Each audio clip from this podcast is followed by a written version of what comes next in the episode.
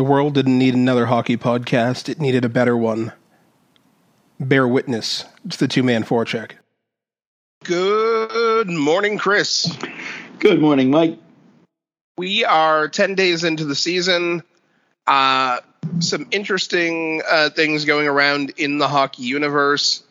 I am looking forward to watching some more games. Haven't gotten a chance to see more than 6 or 8 teams play so far. Also, what sort of where do you want to start today? We got quite a bit on the plate here. I think I kind of want to start right at the top of the list here, because when I saw this story, I was a little intrigued by it because I didn't realize this guy was retiring either. I had no idea that he was retired or retiring either. I knew he wasn't going to be playing in North America anymore. But yes, Ilya Kovalchuk is going to be the GM of the Russian Olympic team for Beijing, which is 2 fascinating pieces of news in one nugget. I don't remember the last time a GM actually played, so I'm going to guess he's not going to be on the ice as well. It would be interesting if he decided to pull a Major League 2 and suit himself up, reactivate himself or something like that. But then again, he hasn't officially said he's retired either, as far as I read. I know. I can't find anything that says, I'm done with skate, I'm done with hockey, I'm just going to stick to the front office. There's nothing like that. So does that mean he can still put himself in a number 71 or a number 17 jersey, whichever one he wears for Russia, and actually get out there and skate? And oh, by the way, he's in charge of putting the team together. Yeah. And according to the article from SI.com, he wasn't, as of August, he wasn't even considering retiring. Last year in the KHL, he had 17 points in 16 regular season games. Those are not I'm ready to retire numbers. No, nope. They're just not. So maybe he doesn't play in the Olympics, but he's the GM. Okay. I suppose that's possible. As much as I loved watching this guy play in the NHL. Oh, yeah. I think it's conceivable that even he would recognize he's probably not among the 22 or 23 best Russian. And that even if he's, on the list. What were his point totals again? 17 and 16, yes. 17 points in 16 games or 17 goals in 16 games? 17 points in 16 games. Okay, so he's a point-per-game player, and he doesn't recognize that he's one of the best 22 in I don't know. I don't know. This is – it almost screams – It's a bizarre story. Yeah. I mean, if you read the and what impressed me was – The staff that he's put together for behind the bench. Alexei Zhamnov, 13 years in the NHL, head coach. Yep. Sergei Gonchar, one of his assistants, probably going to run the defense, which is interesting because he's more offensive defenseman than he ever was. I mean, he was okay as a defender, but he was clearly more of an offensive defenseman. He played here in Boston for 2 seasons. Sure. The only one I'd never heard of was Alexei Kudishov from Maple Leafs, but he only spent a single season here in 1994, it says. And then you've got one of the best I've seen in Evgeny Nabokov coaching the goaltenders. This guy's put together top-tier talent. Put together an all-star team for behind the bench. Now, admittedly, Kovalchuk only played a small fraction of the games last season, and his playoff numbers were not particularly great. I mean, on his team, Omsk Avangard last year, Reed Boucher played 51 games. Denis Zernov played 60. So yes, it was great that he was there. But in 24 playoff games last year, he only had 9 points. I think it's safe to say that he's probably not at the top, not at the peak of his game anymore at 38 years old. And perhaps he recognizes that. But if he can be one of those players, I mean, if he actually takes this team to the Olympics, not as a member of the roster, but as the general manager, while still playing in the KHL or wherever, he might actually be the first person who to be an active player and front office type and win a medal. Like, legitimately win a medal as a executive while still playing the game. I don't know that that's happened anytime, anything close to the last 50 years in any of the major sports. Yeah, nowhere I can think of anyway. Or maybe if you go far enough back in baseball or softball history, when the player coach was an actual normal part of the game. But, yeah, but they don't do that anymore. That you're talking, yeah, you're going. You're talking back. World War II, yeah. I mean, it happened in basketball where Bill Russell was a player coach, and you know they won 2 championships under Bill Russell while he was a player coach. Yeah. So has it happened? Yes. Has it happened any time in recent history? Not that I'm aware of. No, I don't think. I will safely assume that it has not happened in either of our lifetimes. Yeah, that's a good bet. But I'm impressed by, hey, if he can pull it off, recognizing that, okay, maybe I need to start concentrating on what comes after on ice. And he pulls this together. And I mean, how much is he going to be revered in Russia more than he is now? And I assume that, again, I assume if the Russian public doesn't hate him. So, if they medal, bronze medal, silver medal, gold medal, it almost doesn't matter. With him as the GM, having played last season, he's not buying his vodka anytime soon anywhere in Russia. Fair enough. Also, head coaching news. Sometimes it's not who you know, it's where you went to school. Really? It certainly is. Granted, where you went to school might influence who you know a teeny tiny bit. Alaska Anchorage announced just a couple of days ago that Matt Shasby has been named the 7th head coach in school history. He is, of course, an alumni and currently the vice president of player development for the state of Alaska, and has been serving as a coach for the Anchorage Hockey Association. This is a really interesting pick because we really don't hear as much about Alaska, despite the fact that it's a state that's produced NHL players. Despite being some guy named Swayman for one. Gomez, I believe, was born there as well. And it's a tiny state, population-wise. It's got a low population, and it's spread out pretty widely. It's spread out over the 4 or 5 major cities. I mean, you look at Rhode Island, and 70% of the population, or almost a high percentage of the population, is somewhere in Providence, or in a town that borders Providence, but you can drive 100 miles between major cities or more in Alaska. I'm very curious to see what happens with Alaska as a hockey state over the next 10, 12 years. Go ahead.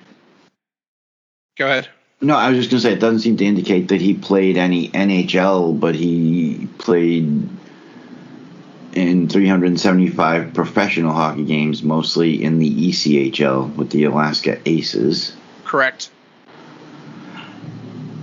Out of reading all of this, and it's impressive, you know, they bring this guy back and he, you know, alumni and everything else. I think what impresses me more is for population size in Alaska, University of Alaska Anchorage had shuttered their program in August of last year. Yep. And due to fundraising efforts, helped the public, the fundraising efforts helped to reinstate the program. So they were basically saying, look, we can't afford it. We don't have the money. You know, we got to close the program. And there was obviously some sort of groundswell of support to keep this team going. So they're going to be back next year for the 22-23 season. Yep. And Shasby is a USHL alum. He played 2 seasons there, the Lincoln Stars and the Des Moines Buccaneers, 4 years at Alaska Anchorage, played for the Cottonmouths, the Alaska Aces, Long Beach Ice Dogs in the ECHL, and, of course, 11 games for the Hamilton Bulldogs, drafted at 150 in 1999 by the Montreal Canadiens. I mean, just being drafted gives him a sort of credibility that a lot of players just aren't going to have. That's where I was going to go. A lot of coaches and aren't going to have. If you look at that 99 draft, the Sedin twins were drafted there, 2 and 3, and Patrick Stefan first. Craig Anderson is the last remaining player from that draft still playing. Buffalo Sabres. And, oh, by the way, he's, aside from the game he had against the Bruins, he's doing all right. You know, Craig Anderson, he's got a career .913 save percentage, and people treat him like he's a punchline, the punchline of some sort of joke. But best bad team goaltender in the NHL. Absolutely. I mean, for the Buffalo Sabres this year, he has a .933 save percentage through 3 games, and your favorite, the 2.01 goals against average, .915 save percentage behind a dead-legged Washington Capitals team last year. And then let's see, his career high in games. He's what, 41 years old now? 40. He will be 41 in May. Oh, sorry about that, Craig. I mean, but this guy, I mean, is he not? And he had to actually go through the draft twice before someone would give him a chance. He was drafted in 99 by the Flames at 77. Okay. And they said, I don't know. And then in 2001, when he's eligible again, he's drafted at 73 by the Chicago Blackhawks. And the Chicago Blackhawks, he played about 60 games for them. I don't remember him playing for the Blackhawks, but okay. 2002, 6 games, 03-04, 21 games, and then 05-06, 29 games. Okay. His numbers were not spectacular in those seasons, but then again, I don't think the Blackhawks were especially good. I think that was one of their 10-year dips or so. Just before drafting the current, the core that got them their cups a couple of years back.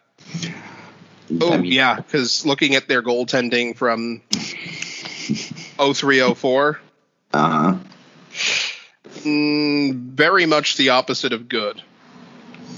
Let's see. Craig Anderson, 21 games. Jocelyn Thibault, 14. I remember Thibault. Passmore, 9 games. I even remember Passmore, but I don't remember Anderson. Wow. Michael Leighton, 35 games. Adam Monroe, 7 games. Matt Underhill, 1 game. Don't remember him, yeah. Craig Anderson had a .905 save percentage.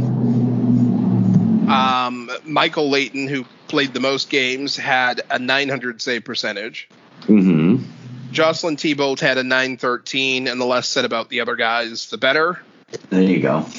Their leading scorer, Tyler Arneson. And if you can actually pick him out of a lineup yourself, you're probably related to him. Was their leading scorer with 55 points, a minus 13 in 82 games that year. Well, at least he played a full season. And Woonsocket, Rhode Island's own Brian Berard, who played all of 58 games at defense that year, was actually their number two in points, which literally should tell you everything you need to know about how good they were that year. But, I mean, to bring it back to Shasby, anytime you can say you were drafted into the NHL, okay, even the guys that are drafted in the seventh round, to be able to run around and say, I was one of 205, 210, whatever the number is. Whatever the number is. I'm one of 200-plus guys that got drafted into the NHL. That still says something that a professional team thought highly enough of you to draft you. Okay, yeah, he was drafted in the fifth round, but still, they thought enough of you to draft you into the NHL. They thought that you had some kind of talent that they could work with. So there's something there, and if his hockey IQ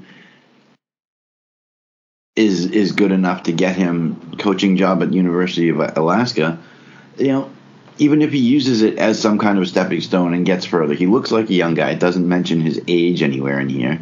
But if he was drafted in 99, I was going to say, if he was drafted in 99, he's got to be in his early 40s at the oldest. I mean, even if he uses it as some kind of stepping stone, you get back, you reinvigorate the Alaska program, and then you move on from there. That's, I mean, unfortunately, yes, Alaska is on the other side of it's far away. It's the other end of the continent, yeah. It's far away from New York. It's even far away from L.A., although it's only north, but it's still far away from L.A. I mean, okay, he's not near any of the big markets, but if you've got kids like Swayman coming out of there, yeah, then that's going to help get him. I mean, it's not a bad situation for him. And absolutely not. And if he, as you said, if he can make this team look good 3-4 years from now, the NHL will come calling. They can't call him for guys like Dan Quinn. He wasn't head coach very long of BU. The only thing is it was BU. BU is one of those schools that you can't help but notice because they're in a major market in one of the better divisions. That's what I'm saying. It's going to take this guy a little bit longer unless they go on some kind of crazy tear where they're like unbeaten or they only lose 2 games. Or yeah. Or they just go up and win it all, which would be great. Oh, yeah. Where to next? We've crisscrossed. We've gone from, well, actually, we're moving east. I guess we're moving east because we went from Russia to Alaska. We can go further south and stay on the West Coast and talk about this whole Drew Doughty thing. Yes. So scrolling through Twitter night before last, I believe it was, and ever the calming presence in the universe, Jimmy Murphy, tweets, retweets that. He's one of my favorite guys. I know he's absolutely your favorite buddy. Retweets that this is Ulf Samuelson on Cam Neely again.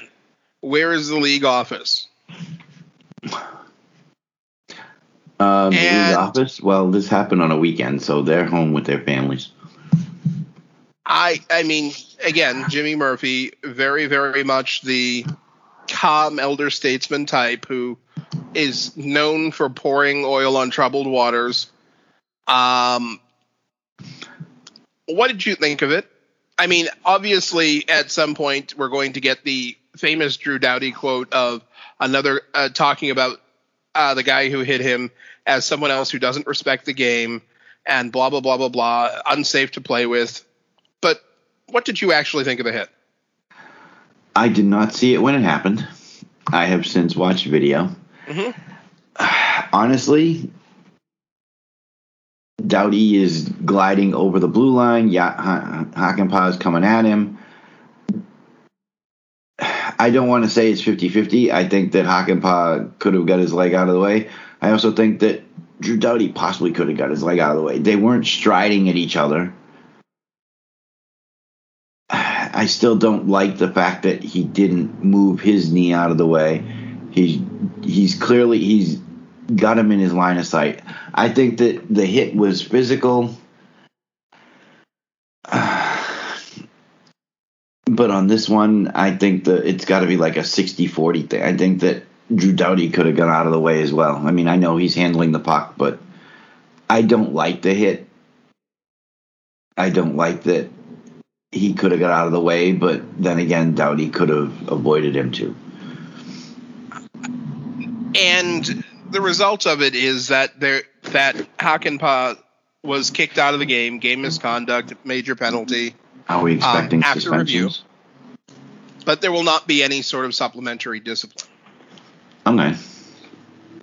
Overall, I guess I can live with it because, again, I mean, if you look closely at the replay, Hakanpää makes at least simultaneous contact with the shoulder and the knee, or yes, close enough to be effectively simultaneous and not knee on knee first. But this is one of those, even if you're in Hakanpää's position as the hitter, why would you risk your own knees and ankles that way?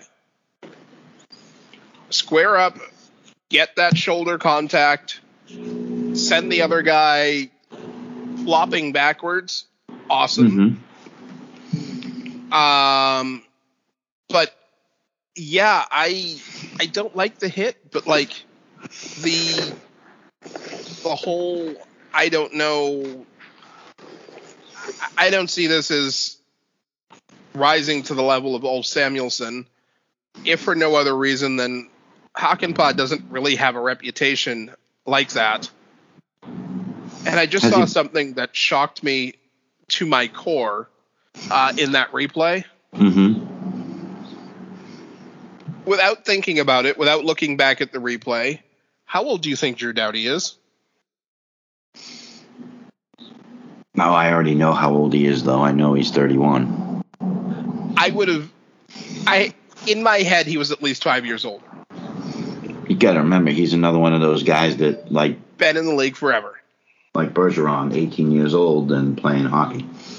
I mean, he's 21 games away from his 1,000th NHL game. He's 16 games from playing his 100th NHL playoff game, even if he hasn't played in the playoffs in 3 years. Yeah. So as long as this injury isn't too serious and he can make it back at some point this year, Drew Doughty should still have 5 or 6 good years ahead of him. That's mind-boggling for a guy who, when the team actually had more than one defenseman worth naming, was considered one of the top 5, top 10 defensemen in the league, that he's still only 31 years old. And, I mean, for the Kings, if this turns out to be a very serious injury, which we're all hoping it does not, yeah, with them already having lost Byfield, there's little to no hope of him, of the Wings. I mean, of the Wings, Kings. Wow. Wings, Kings. Undercaffeinated, I apologize. There's almost no hope of them having a not awful season. Not a good season, but not awful.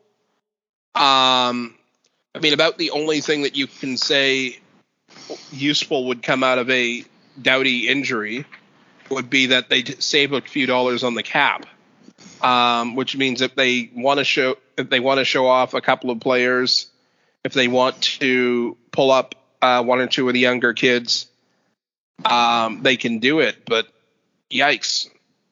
Although Kopitar's on a tear right now, so. and Kopitar is always worth watching. But yeah, Drew Doughty has this and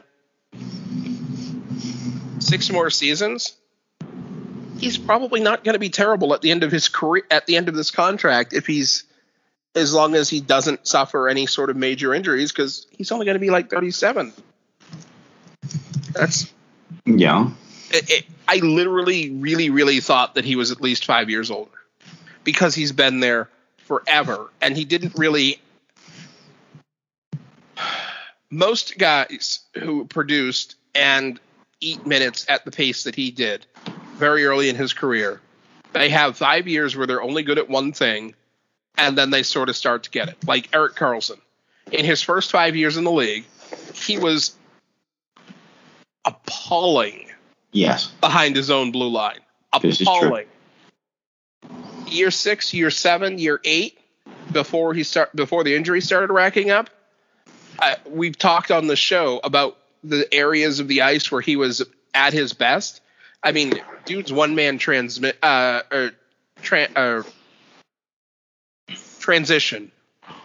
from defense to offense, and in his own zone of the ice, in that area where he goes where he works best, which is incidentally not the net mouth or not in the boards behind the net, but he's the best. He's still at that, in that zone. He's still better than Cale Makar. He's still better than Quinn Hughes.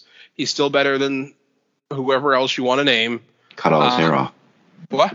He cut all his hair off. Surprising, but it'll be interesting to see. I didn't know it until I saw a video of him scoring a goal the other night, and they kept saying Karlsson, Karlsson, Karlsson, and there's no hair coming out underneath his helmet. And I'm like, what have you done with Erik Karlsson? Yeah.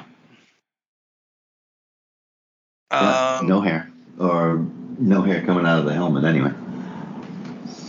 Yeah, I mean, if Doughty goes down for, I don't know, 2 weeks, 3 weeks. Right now, Doughty. Yeah, go ahead. They will actually have a little bit of cap space, and should Akil Thomas or Quentin Byfield or any of the other players who were on their season-opening injured reserve make it back, they might be able to get them onto the ice for a couple of games. No, right now they've got Oli Mata in because Doughty's out, and I'm sorry, Doughty is your second highest point getter on the team, which maybe says more than you would. The three people at the top of the list for points on this team, 4 people. I mean, if you want to go with Victor Arvidsson, I don't know how old he is. Mm-hmm. But Kopitar, Doughty, and Brown. 28. Arvidsson is 28. Now, Brown, on the other hand, he's a tiny bit older. He's 36. I genuinely thought... And he's third on the points list at 2 goals and 3 assists. Doughty has a goal and 6 assists. And then Kopitar has 6 goals and 3 assists. I mean, where are all the young people? Well, we know where Byfield is, but unfortunately. Yeah, unfortunately, yes. And he will be fun to watch when he does finally get to play. I mean, Iafallo is 5th on the list. He's got a goal and 2 assists, 3 points. And he'd be considered younger. And then you've got Edler, also older. I mean, where are the young people that are supposed to be invigorating this team? The top of the team is still the older guys. I mean, I get it. They've got more experience, whatever, you know, but still, shouldn't there be somebody under, I don't know, 25? At least contending for the top of the team in points? Maybe they're using the same scouting staff as the Bruins. It's entirely possible. And on scouting season, in my mind, actually opens up right about now with the Fall Classic having been played. Austin Broad of NHL Draft EntryDraft.com, aka FC Hockey, is talking about some of the standout players from the USHL Fall Classic. Mm-hmm. It was in Pittsburgh this year. I really, really want to make a point of going to one of these Fall Classic games in the future. I just have to actually, put it on my calendar. And we go to college games. I mean, it's just that this Fall Classic is usually held somewhere nowhere near us. Pittsburgh is you could do as a 10-hour drive. No, it's only like 4 or 5. No. Philly is close. Pittsburgh's the other end of the state. Oh, is it? Yes. Nah, I'm thinking about the wrong town. Sorry about that, Pittsburgh. Silly boy. Yeah. One of the farthest I've been is Poconos. This is one of those things that I think would be fascinating to go down and see. Oh, yeah. Couple of the players, and I definitely encourage everyone who's at all interested in scouting to go down and take a look. Quinn Finley of the Madison Capitals, 2022 draft eligible, 3 points in his first 3 games. That's 2 goals and an assist. Point per game is pretty good, right? Last time I did the math, yes, it was above average. Frank Nazar, yet another product of the USNTDP. Loads of first-round talent on the USND, the National Development Team, has a lot of first-round talent. Logan Cooley, Rutger, McGrody, Seamus Casey, but Frank Nazar is written up as has really stood out in the early parts of their season. Players you'd like to see more from, and these are guys. These are guys who almost certainly won't end up being drafted in that first round. But, you see your team pick in the second or third round and it's one of these guys, they have probably seen something in this person at some point this season. So Michael Estraza, he's ranked 6th among 2004 birth year players for the USHL in the 2021 season. Matthew Stavoli, Adam Fantil, and Isaac Howard. I think that, you can probably put a couple of bucks on the U.S. National Development Team as probably getting at least 3 players drafted in the first 2 rounds next July. Pretty safe bet. Yeah, I'm looking at the last name that he mentions. It doesn't mention him as somebody to watch, somebody to not watch. I don't know if that means he's like not draft eligible this year or. He mentions Jimmy Snuggerud. He will be draft eligible. Yes, go ahead. Leads a team with 10 points. In 6 games, I think that's pretty good. That's definitely not horrible. I mean, primarily assists, though. I mean, 3 goals, 7 assists. So he's a distributor. There's nothing. There's nothing wrong with that. I just asked Taylor Hall how he feels about David Krejci, and I suppose he'll tell you. So there's nothing wrong with being a good distributor who can put the puck in the net periodically. Really fun to watch, according to Mr. Broad. Before I mess up his name, Mr. Broad, yes, Austin Broad. I think that there's a lot of talent in the USHL. I mean, the Bruins drafted, and I don't mean to call them out, but it happens to be just more noticeable because it's here in Boston. But, I mean, the Bruins drafted Mason Lowry, and we didn't know much about him, didn't think very highly of the fact that this was their first pick of the draft 2 years ago, and it was in the second round. And when we saw him at development camp, I mean, the kid's got skills. Yep. So clearly the USHL is a place where you're going to be developing. I mean, kids like Owen Power, who are now at Michigan and getting drafted first overall, they're USHL alums. He played for Chicago. this is a good place to hone your skills, develop them, get them up to, so you spend a year or two here after high school, you move on to college, or you get drafted into the NHL. I mean,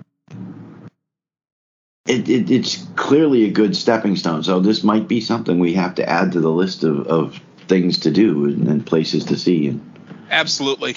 And Jimmy Snuggerud is listed as a 6'2", 186-pound, 17-year-old right shot right wing. Ooh, right wing, right? Right shot right wing. What are we always looking for? I don't remember.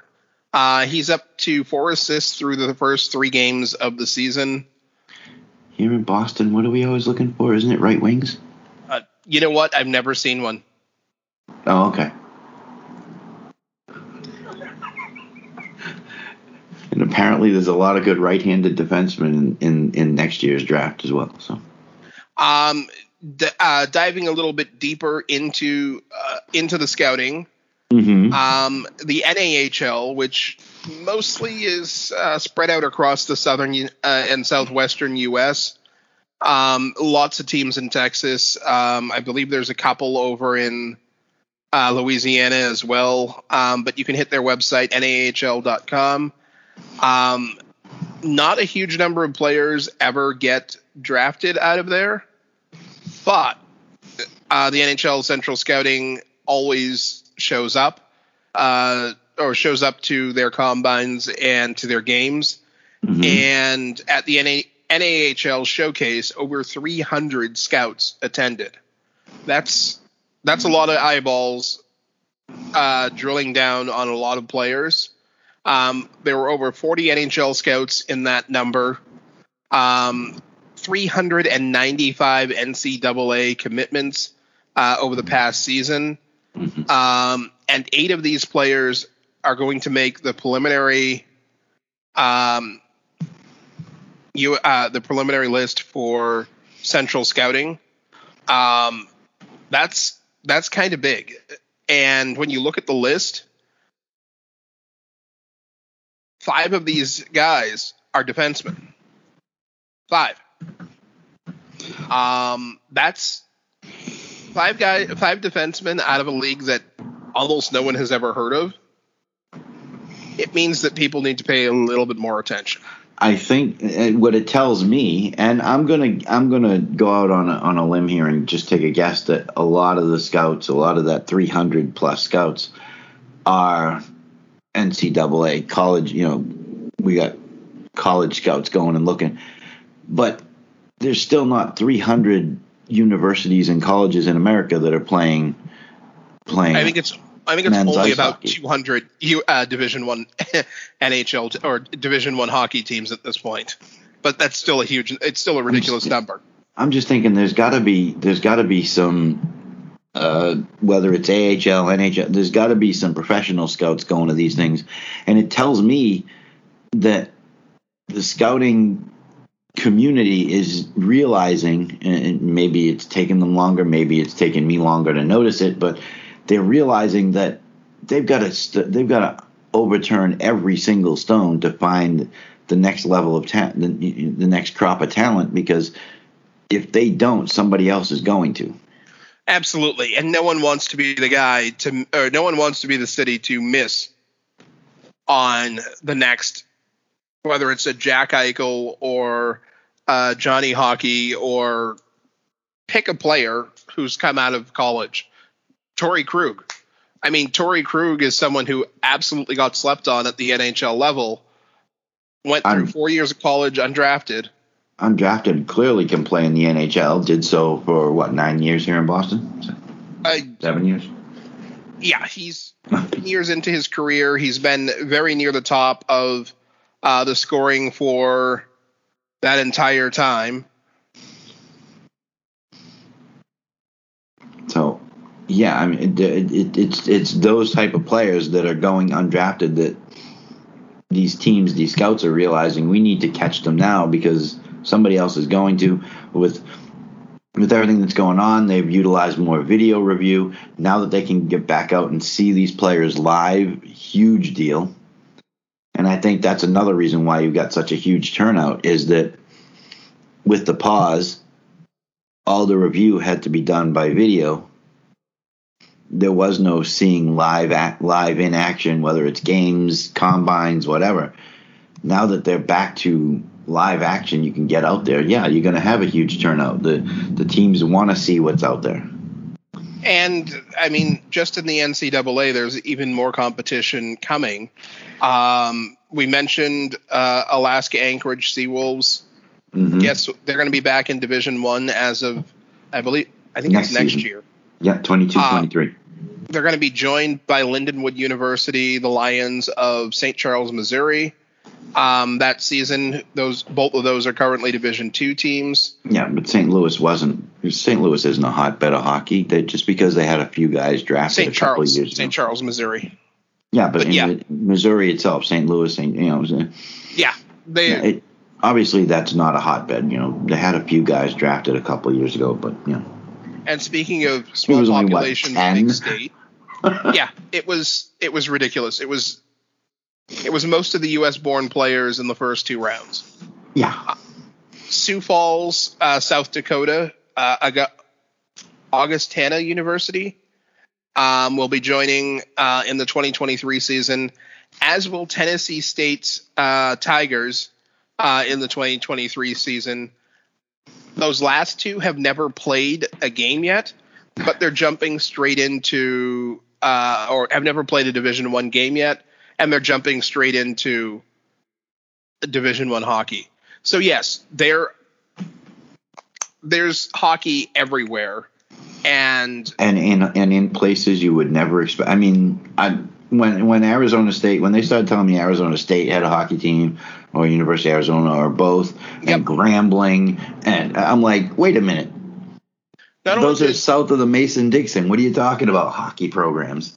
Oh, no. And not just hockey programs, but a hockey program that got Mario Lemieux's son. And they've had a few draft picks over the years too that have gone into the NHL. So It's not like they're just sitting there, you know, playing for the heck of it. These guys are contending. They do have talent. There was one kid that we were talking about, and unfortunately now I forget his name, but it was a right winger coming out of, I think it was Arizona State that I was interested in. He didn't get drafted by the Bruins, but that's okay. I have to go back and look. Yes. Milestones are one of those things that are always fun to track. It wasn't that many years ago that Brad Marchand was being questioned if you could even play in the league, because he came into the NHL in the 2009-2010 season. Yes. 20 games, -3, 20 penalty minutes, and 1 assist. That would tell me, now, contrary to his size, that would tell me that he was one of those enforcer guys who was just up here to fight. Yeah. Basically. Today, 807 NHL games on his record. Yeah. He is 2 assists away from the 400 assist mark. By the way, I was watching a replay of the Buffalo Sabres game because I had missed it, and John Buchagross was saying that this guy was, and he said it, I think, more than once, the best left wing in the NHL. Mm-hmm. Just saying. Said it more than once. As someone who grew up in this area and has watched Brad Marchand's entire career, yeah, it's very easy for me to think that's a sensible thought. And with Ilya Kovalchuk no longer in the league, and it really comes down to 3 other players. I'm going to say it gave me pause because I actually stopped to think of who else I would consider. There's Brad Marchand. There's Alex Ovechkin. Okay, and off the top of my head, I'm not sure who the next best left wing in the league is. And that's not my point. There's no slight to anyone. I watch enough hockey that I should know. I should be able to think of it. I mean, if you're going purely by points, which I don't think is the point of this exercise, would you say that Kyle Connor is arguably better than Alex Ovechkin?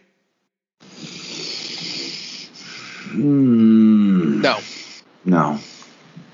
David Perron? No. Zach Hyman, Tyler Bertuzzi, Pierre-Luc Dubois? Tyler Bertuzzi is showing me things, but no. Zach Hyman, love him to death, but no. Thought he was a center anyway. I'm going by what NHL has listed for left wings. Okay.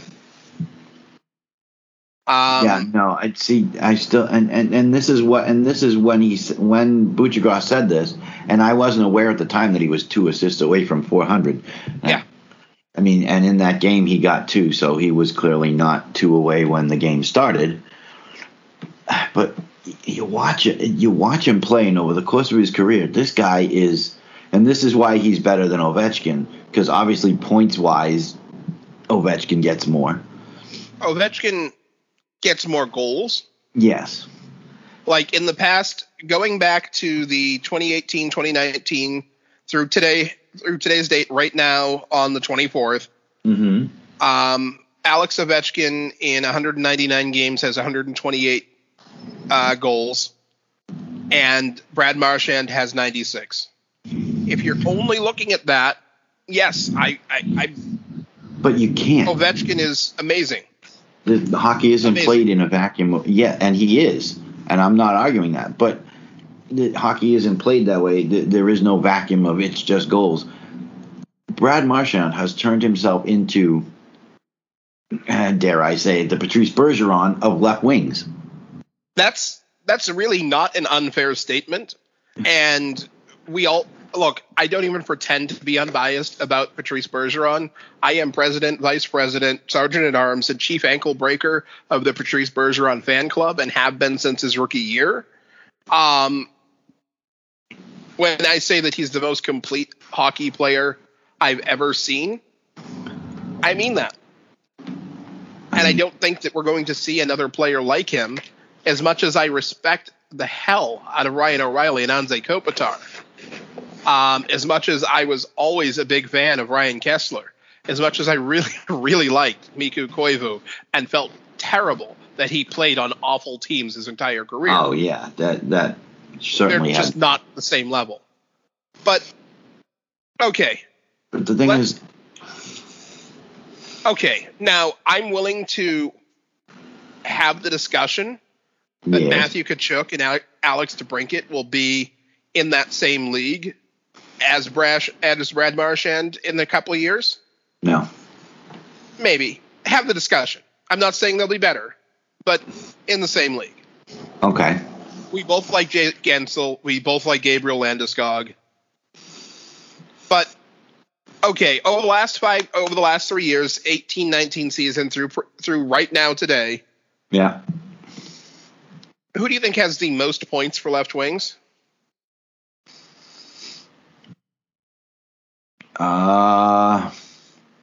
Brad Marchand. I was going to say Brad. He's got 165 doing the math, but I was trying to think. The total from the 18-19 season through. You said points through today.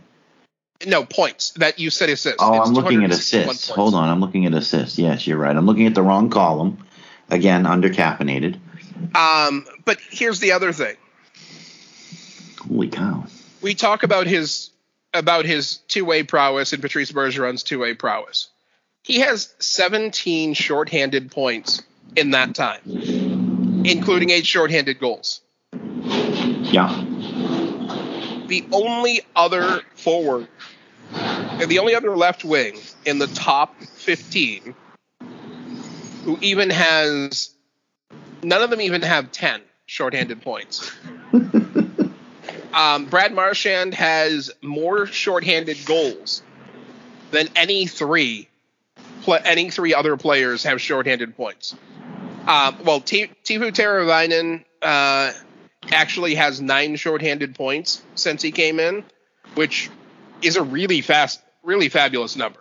I'm not going to take anything away from him. But you look at time on ice, not many guys ahead of him at 19.23 per night. Panarin is ahead of him in there, but Panarin has neither more goals nor a better points per game rate. Does Panarin play shorthanded? He has no shorthanded points. I would have to go deeper into the stats. Alex Ovechkin actually has a shorthanded goal. Okay. Kyle Connor has 3 shorthanded points. You look at, plus minus isn't necessarily my favorite stat, but in the top 15, Thomas Tatar at the bottom of the list for points total, 26 plus 26. Alex Ovechkin, probably the second best left wing in the game, is a -7 in that time. Okay. Panarin, plus 61, which is utterly bonkers on a rebuilding team. On a rebuilding team now and an iffy Columbus team before that. But Brad Marchand, plus 68. So there is one name. There is one name you haven't mentioned. Go ahead. And this is what boggles me about the NHL and whoever does all this voting about who gets awards and blah, blah, blah. Because there's one name you haven't mentioned, yet somehow this man keeps getting nominated for trophies that I don't understand. And that name would be Mark Stone. This guy is supposedly, oh my goodness, and the only reason he won't win it is because he's a winger. Brad Marchand, right wing, the best right wing, left wing, whatever. He's a wing. He's not a center. And the only reason why he won't win it, and he can't, because he's not a center. He doesn't take faceoff. So Marchand, the best he's done in the Selke category is 9th. 2 years in a row, 2021 and 1920. Yep. And you're telling me that Mark Stone is better than him by telling me that he is a finalist for the trophy, which he was. He was in the top 3 as a finalist. No. I'm saying the voters came to that conclusion, but the voters... Exactly. The voters are incorrect. Yes. And I don't understand how Mr. Marchand has never been nominated for this award. Is he affected by the fact that he plays on the same team as Bergeron? Same team and same line. Those two have been glued together for effectively their entire careers for 10, almost 12 years at this point. Because I feel that's highly unfair to a man who is clearly the best at his position. And yes, I'm saying he's better than Alex Ovechkin because he's more 200-foot game, and I'm not taking anything away from Ovechkin's scoring ability, but I don't think that Ovechkin has the 200-foot game that Brad does. No. And Brad has learned that over – he's put himself in that position over the years because he wasn't always. No, he was – he came into the league as someone who should have gotten a look based on his speed – alone and tenacity alone. He stayed in the league because he made himself into a good player and kept improving. And turned into a great player. Yes. We've got national televised people saying that he is the best left wing in the game. And Bucciagras knows hockey. That's kind of his thing at ESPN, is he's the hockey guy. If someone wants to make an argument for a better left wing in hockey right now, and I'm talking last 3 to 5 years, I want to hear it. I legitimately want to hear it. Email me, pucksage@yahoo. I will listen. I'll read your email. You're wrong. I probably won't agree. Or you can comment right on Podbean. Either way, we'll take a look. But it's really, really hard to make this argument because even in the top 15, even if you just look at even strength points, only Panarin is better among the top 15. I mean, Brad Marchand in the last couple of years has 163 even strength points. Number 15 on the list only has 152 total points, as does 14. Tiivu Teravainen only has 160 points, and admittedly he's only played 175 games to Brad's 205, but that's not that huge a gap. And Max Pacioretty, who people talk about a lot, only has 160 points total in that time. Power play points, Brad has 81, and Huberdeau has 89. He's played about six more games than Marchand. Ovechkin only has 66 power play points in the last couple of seasons. Is there okay? I think over the last couple of years, it's safe to say that goaltending has been dominated by Vasilevsky. He's been the best goaltender in the league for at least three seasons. Okay. Brad Marchand has been at least as dominant as a left wing in that time. Absolutely. It just boggles the mind that he hasn't been gotten an MVP vote or whatever. And guess what? If you click over to from the regular season to the playoffs for those stats, guess who's still on top of the points in that time? And no, he hasn't played the most games. Bruins haven't won a cup in that time. No. 47 points in 48 games in the playoffs. 23 of those 47 points at even strength. 5 game-winning goals, 2 overtime goals, and 20 minutes, almost 21 minutes of ice time a night. He's 13 points ahead of Gabriel Landeskog. He's 15 points ahead of Andre Palat.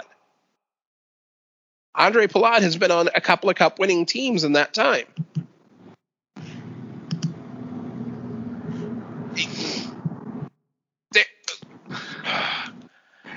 Yeah, you first of all, you're preaching to the choir because I'm from here, and we talk about Brad and we talk about how fun it would be to have him and Gallagher on the same team. And oh, that would be the best. Like, if I know that trade is never going to happen while those three players are still anywhere near their prime, mm-hmm. But Gallagher, Bergeron, Marchand, just wow. From the best left wing in the league, period, to the fastest a team has ever jumped the shark, Seattle. Seattle. Okay, so first goal was scored by a former Bruin, yep. Ryan Donato. Yep. Did they finally win? Did they win their home opener? It almost doesn't matter because they did something that makes no flipping sense in their first home game. Go ahead. They retired a jersey. Yeah, I knew this was coming. They retired a jersey at a point when they had a record of 0-4-1. Uh-huh. Retired a jersey. Yep. No one had sat in their seats for the entire length of a game yet in their barely open arena. They hadn't played a home game yet. Yeah. Yeah. They were still to play that night. So that was their opening. That was their home opener. There were people still filing into the building and they're retiring a jerszy. 5 road games, yep. somebody clearly did well in those 5 road games. Did their marketing department not understand that this could have been used more effectively to make sure you sold out later in the season? Well, they've already sold. Or at the start of next season. They've already sold more seat licenses or whatever. But 32,000 seats, 32,000 season tickets in the first day of eligibility, which is an awesome number. 32,000 depositors, yes. And so they had 32,000 for a stadium that holds, 17, 18, yeah, maybe 20? It's an average size stadium. Yeah. But you're retiring a number that no one's ever worn before you play a game in front of your fans, in honor of being the 32nd team. In the NHL. Hockey historians know that they're not exactly the 32nd team. They're the 32nd current team, but as teams have folded and gone out of business and merged and moved all over the place with different owners and across national borders. They are the current 32nd team in the NHL. The current 32nd team, not the 32nd team in league history, the current 32nd team.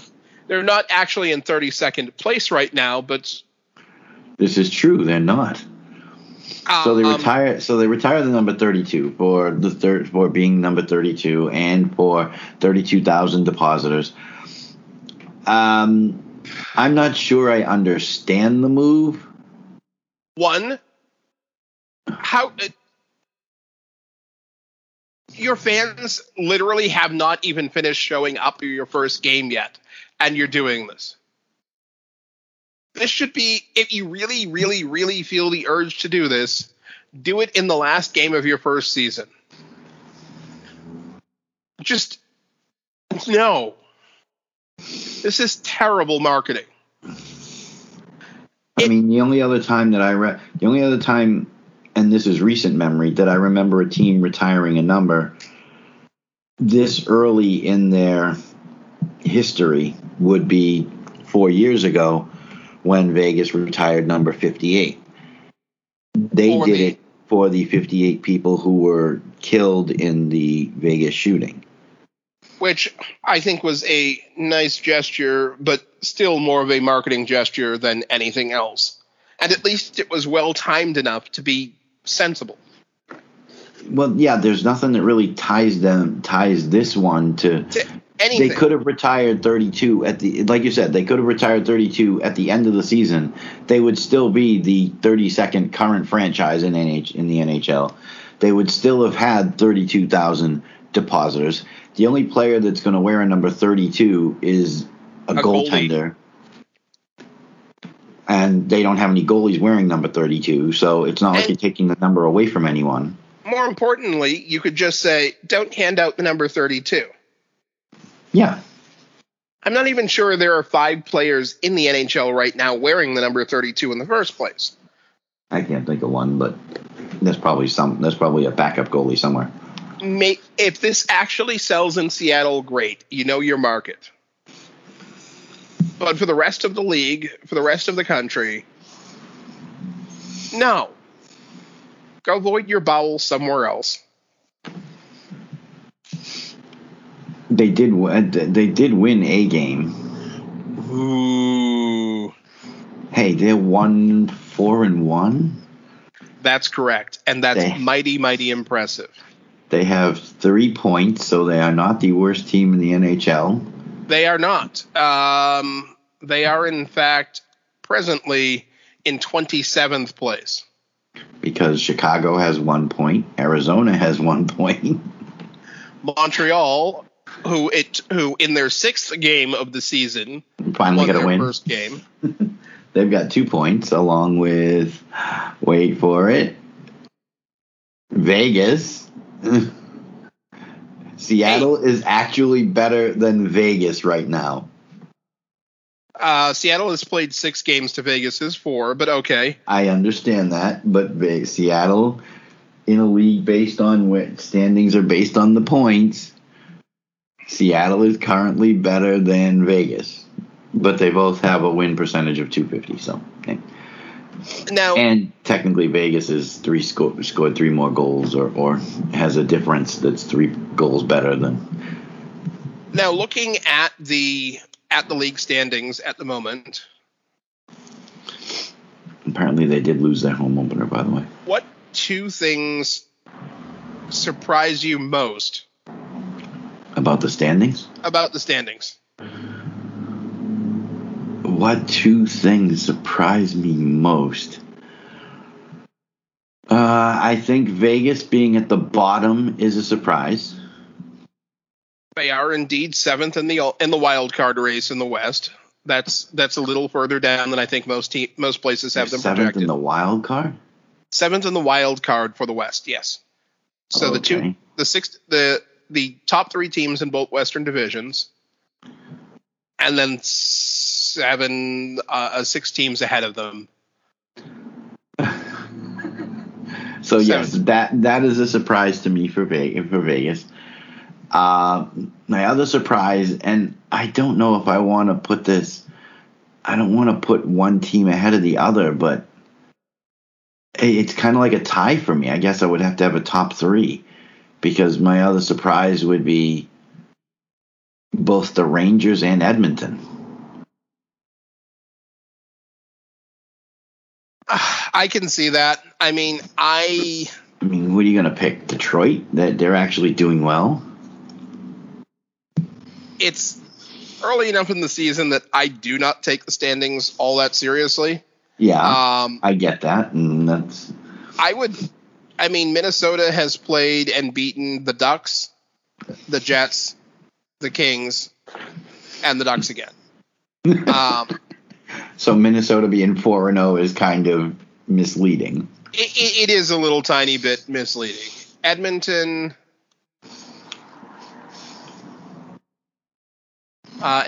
schedule has been a little less easy to swallow. Like today they play the Flyers. But they've already beaten Vegas, Arizona. They went sixth. That's ugly. They had to beat Anaheim 6-5. Yeah. Calgary 5-2, Edmonton 3-2. I'm sorry, Vancouver 3-2 twice.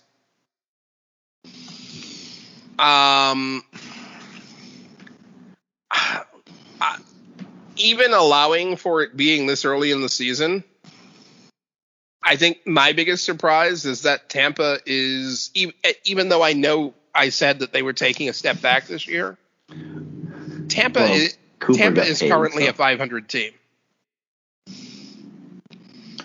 Yeah. And the surprising part here is that they've got a -6 goal differential through their first 5 games. Apparently they're trying the Kucherov thing again. So. That's a little worrying. Yeah. When you look at the standings, though, of all of these teams, which three are not going to be in? I mean, looking at using the wild card view, you've got the Rangers, Carolina, Pittsburgh leading the Metro. Florida, Buffalo, Detroit leading the Atlantic. Central is St. Louis, Minnesota, and Dallas. And then the Pacific is Edmonton, San Jose, and Vancouver. Say that Atlantic one again. I just want I want to hear you say Florida, Buffalo, and Detroit. Yeah. Yeah, I wanted to hear you say Detroit again. I mean, yes, they are a .500 team. They've got a -4 goal differential. Nedeljkovic had a very bad first game, although the first 2 periods of that game he was stellar, and then in the third period he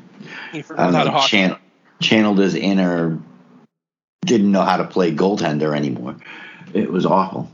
He's since been a little bit better, but I mean you look at, and I guess that should be the ultimate surprise is you look at these wild card lists and it's like Boston 8th. You know, yeah, I mean, Boston has played 3 games, and there are teams who have played as many as 6 so far. So a little bit of salt is necessary here. Absolutely, because certainly Boston's 667 win percentage should garner higher than Detroit's 500. But that's my point, is this is a league that's based on wins and number of points that you have and everything else. So, yeah, it's just funny when you look at these lists and you look at, like, Colorado, 4th in the wild card, you know, Vegas, 7th in the wild card. Yeah, you would expect that teams like Chicago, Arizona, LA, and, well, even Chicago's kind of a surprise that they're as bad as they are. I mean, looking at the Eastern wildcard race, I would take all of the teams from 4 to 8. I think all of those teams were in my playoff bracket to start. I do believe, if I could go back and find the list quick enough, I do believe that, yes, the Islanders, Tampa Bay, Toronto, Boston, Philly. And Philly. I mean, Toronto might not have been on there, but they wouldn't have been far off.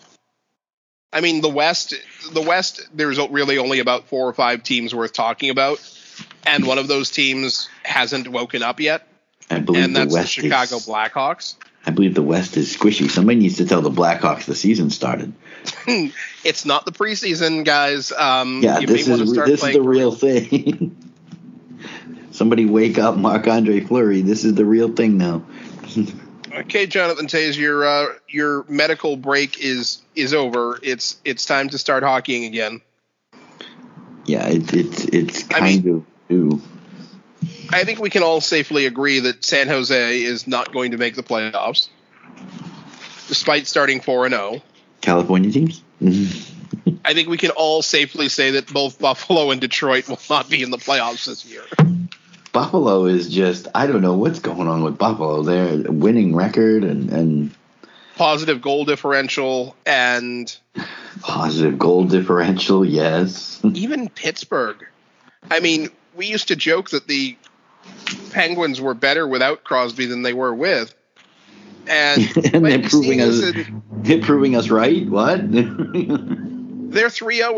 They're 3-0-2 with 8 points through 5 games. They have a plus 11 for goal differential in those 5 games.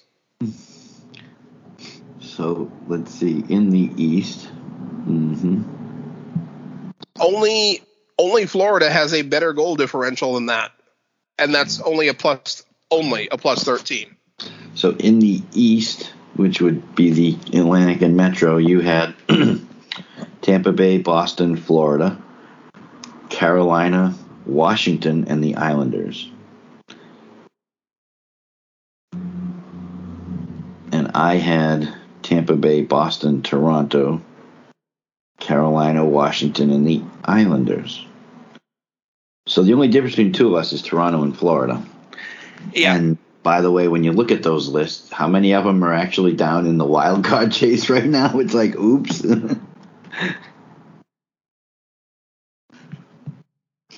I think obviously you can't look at standings this early, and I'm sure that some of the teams will look at it and be, you know, is Don Granato up there in Buffalo going, look at the standings right now, guys. Look where we are. This is where we should be. This is what we can do. You know, how much is he using it as locker room fodder, you know, to hype up the guys? Look what we can do. Look what we're capable of when we play as a unit. You know, whatever the rhetoric might be. Yeah. When we stick to the system, guys, these are the results that we're going to earn. We don't need Eichel. You think Don Granato's actually said that yet? I doubt Granato has actually said it, but it would not surprise me if Kevin Adams actually said it. And there's some speculation on Eichel that he's going to file a grievance. Look, a segue. based on his dispute with the team. This is via Elliot Friedman of Sportsnet, speculating, unfortunately, and this is why we talked about it over the summer, being the key dispute area between the Players Association and the league at the next CBA. I don't know that Eichel is going to win it. If he files a grievance, I don't know that he's going to win. I agree with Friedman that it's tough, because the team at this point has final say.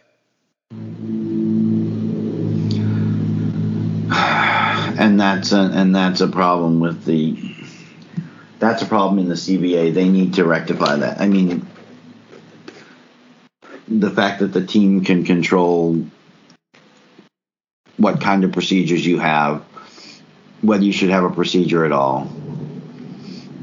I mean, especially when you've got doctors recommending other things, to turn around and say, well, we're going to go the rest and relaxation route. Doctors are saying right now that he needs a surgery. You delayed it 12 weeks. Yes, that was at the beginning, but it's still. I don't get it. Hopefully it's something that they revisit at the next CBA.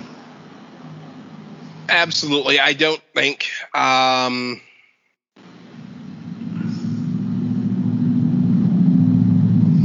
but even if he's traded, is that going to – because that seems to be one of the things that they're hoping, is that when he's traded, the new team will go along with his choice. Go along with his demands? I mean, is that even something that he can ask for in a trade? Can he be like, can you assure me that if I'm traded, you know, because he doesn't have anything to say in the trade. It's Kevin Adams and whoever the GM is with the team that he's working with. I mean, realistically, he could say, I'm not going to report, retire for a year, and as long as his contract, well, if he says he's not going to report, his contract will almost certainly be voided. There's a couple of different options. It could be voided. It could be told. The thing is, if the team voids his contract, then he's free to go anywhere else. If by some nature he just retires, when he unretires, the contract that, depending on how long the retirement is for, I think, yes, the contract still is in place. If he decides to come back a year later, the team who held the contract would have some rights to him. He still has to honor it. Yeah. And I can't imagine him. I can't imagine him wanting to step away from the game anyway. But he's not playing at this point.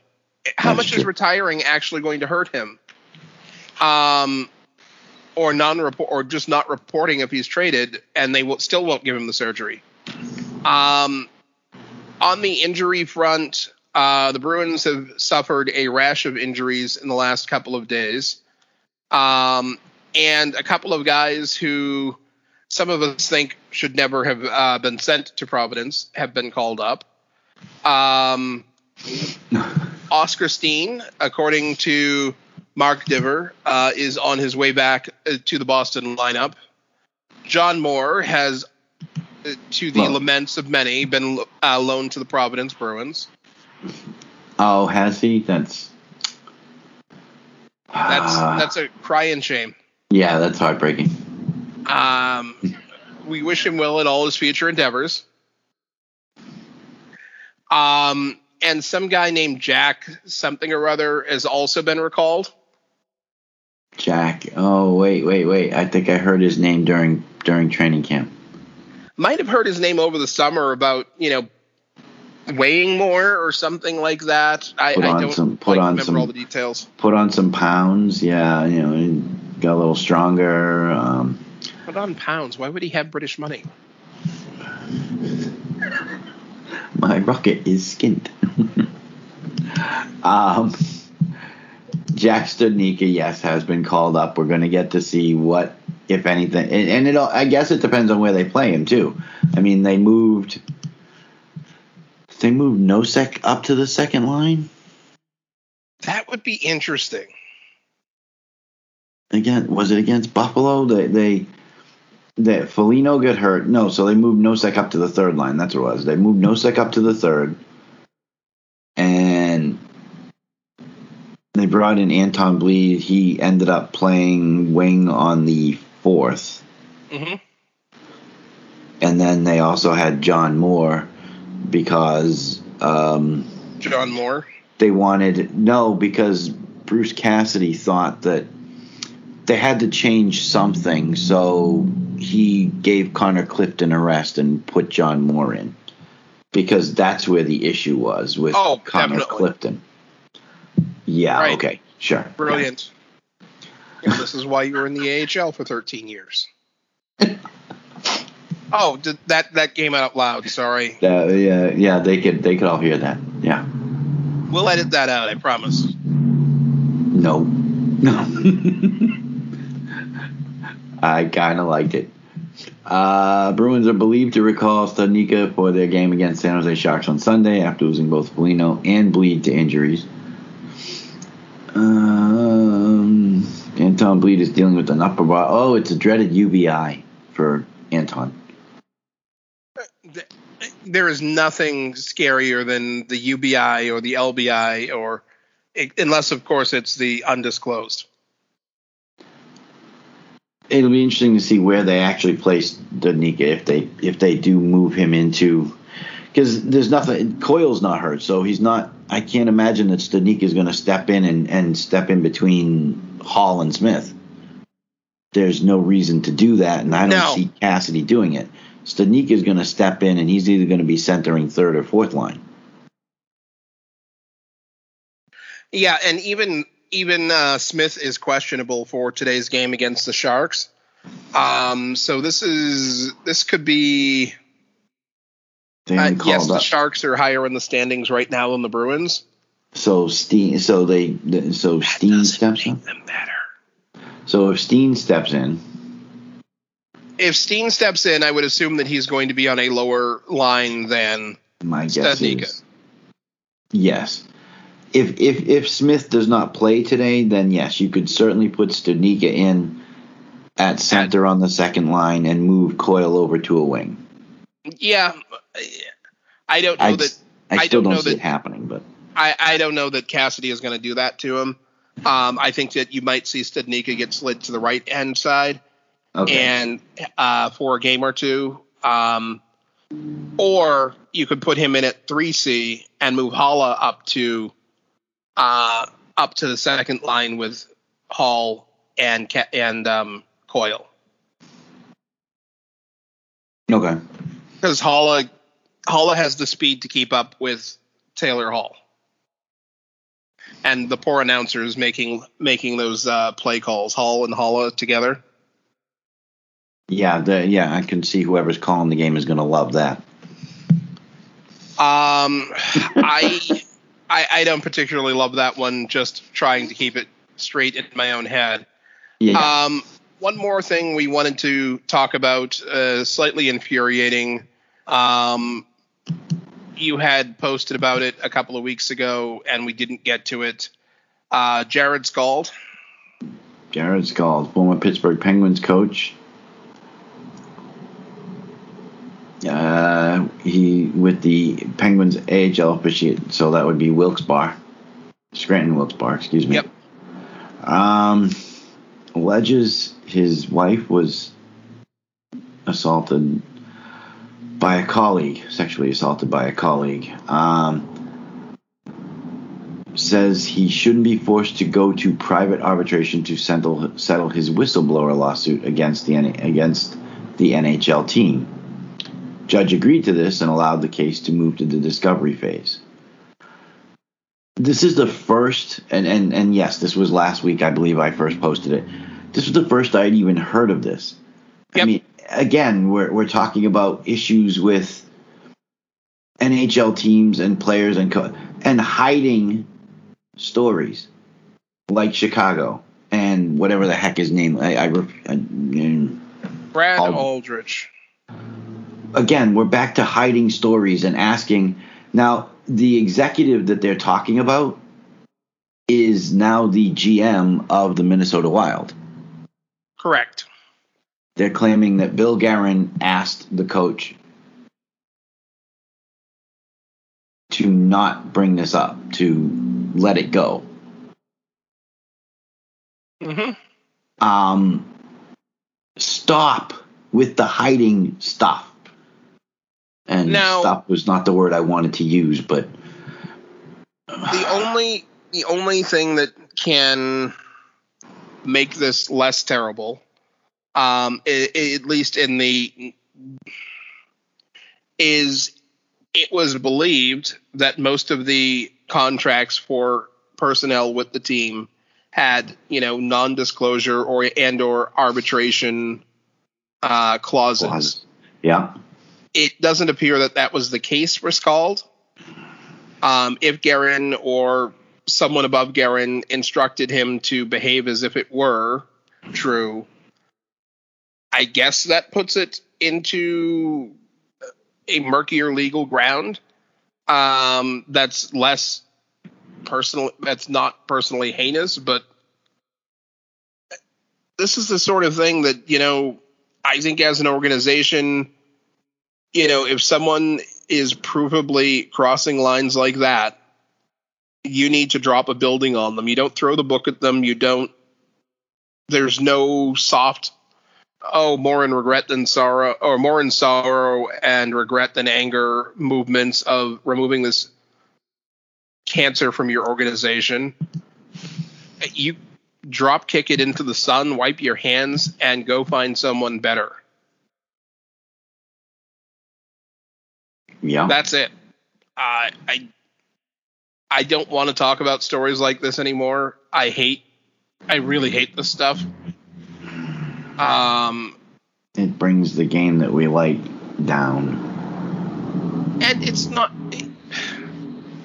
Look, the stuff that you could get away with in 1960 and 1940 and 1970, you're going to be lucky if your career survives it these days if you make anything that looks like a cover-up. Anything. The NHL can't afford to lose marketing revenue if sponsors pull out. They can't afford boycotts. Just stop. And the thing is, Bill Guerin, his second career, I mean, his first career when he was an NHL player was really good. Yep. His second career in the front office, you know, he's shown that he's got the chops for the job.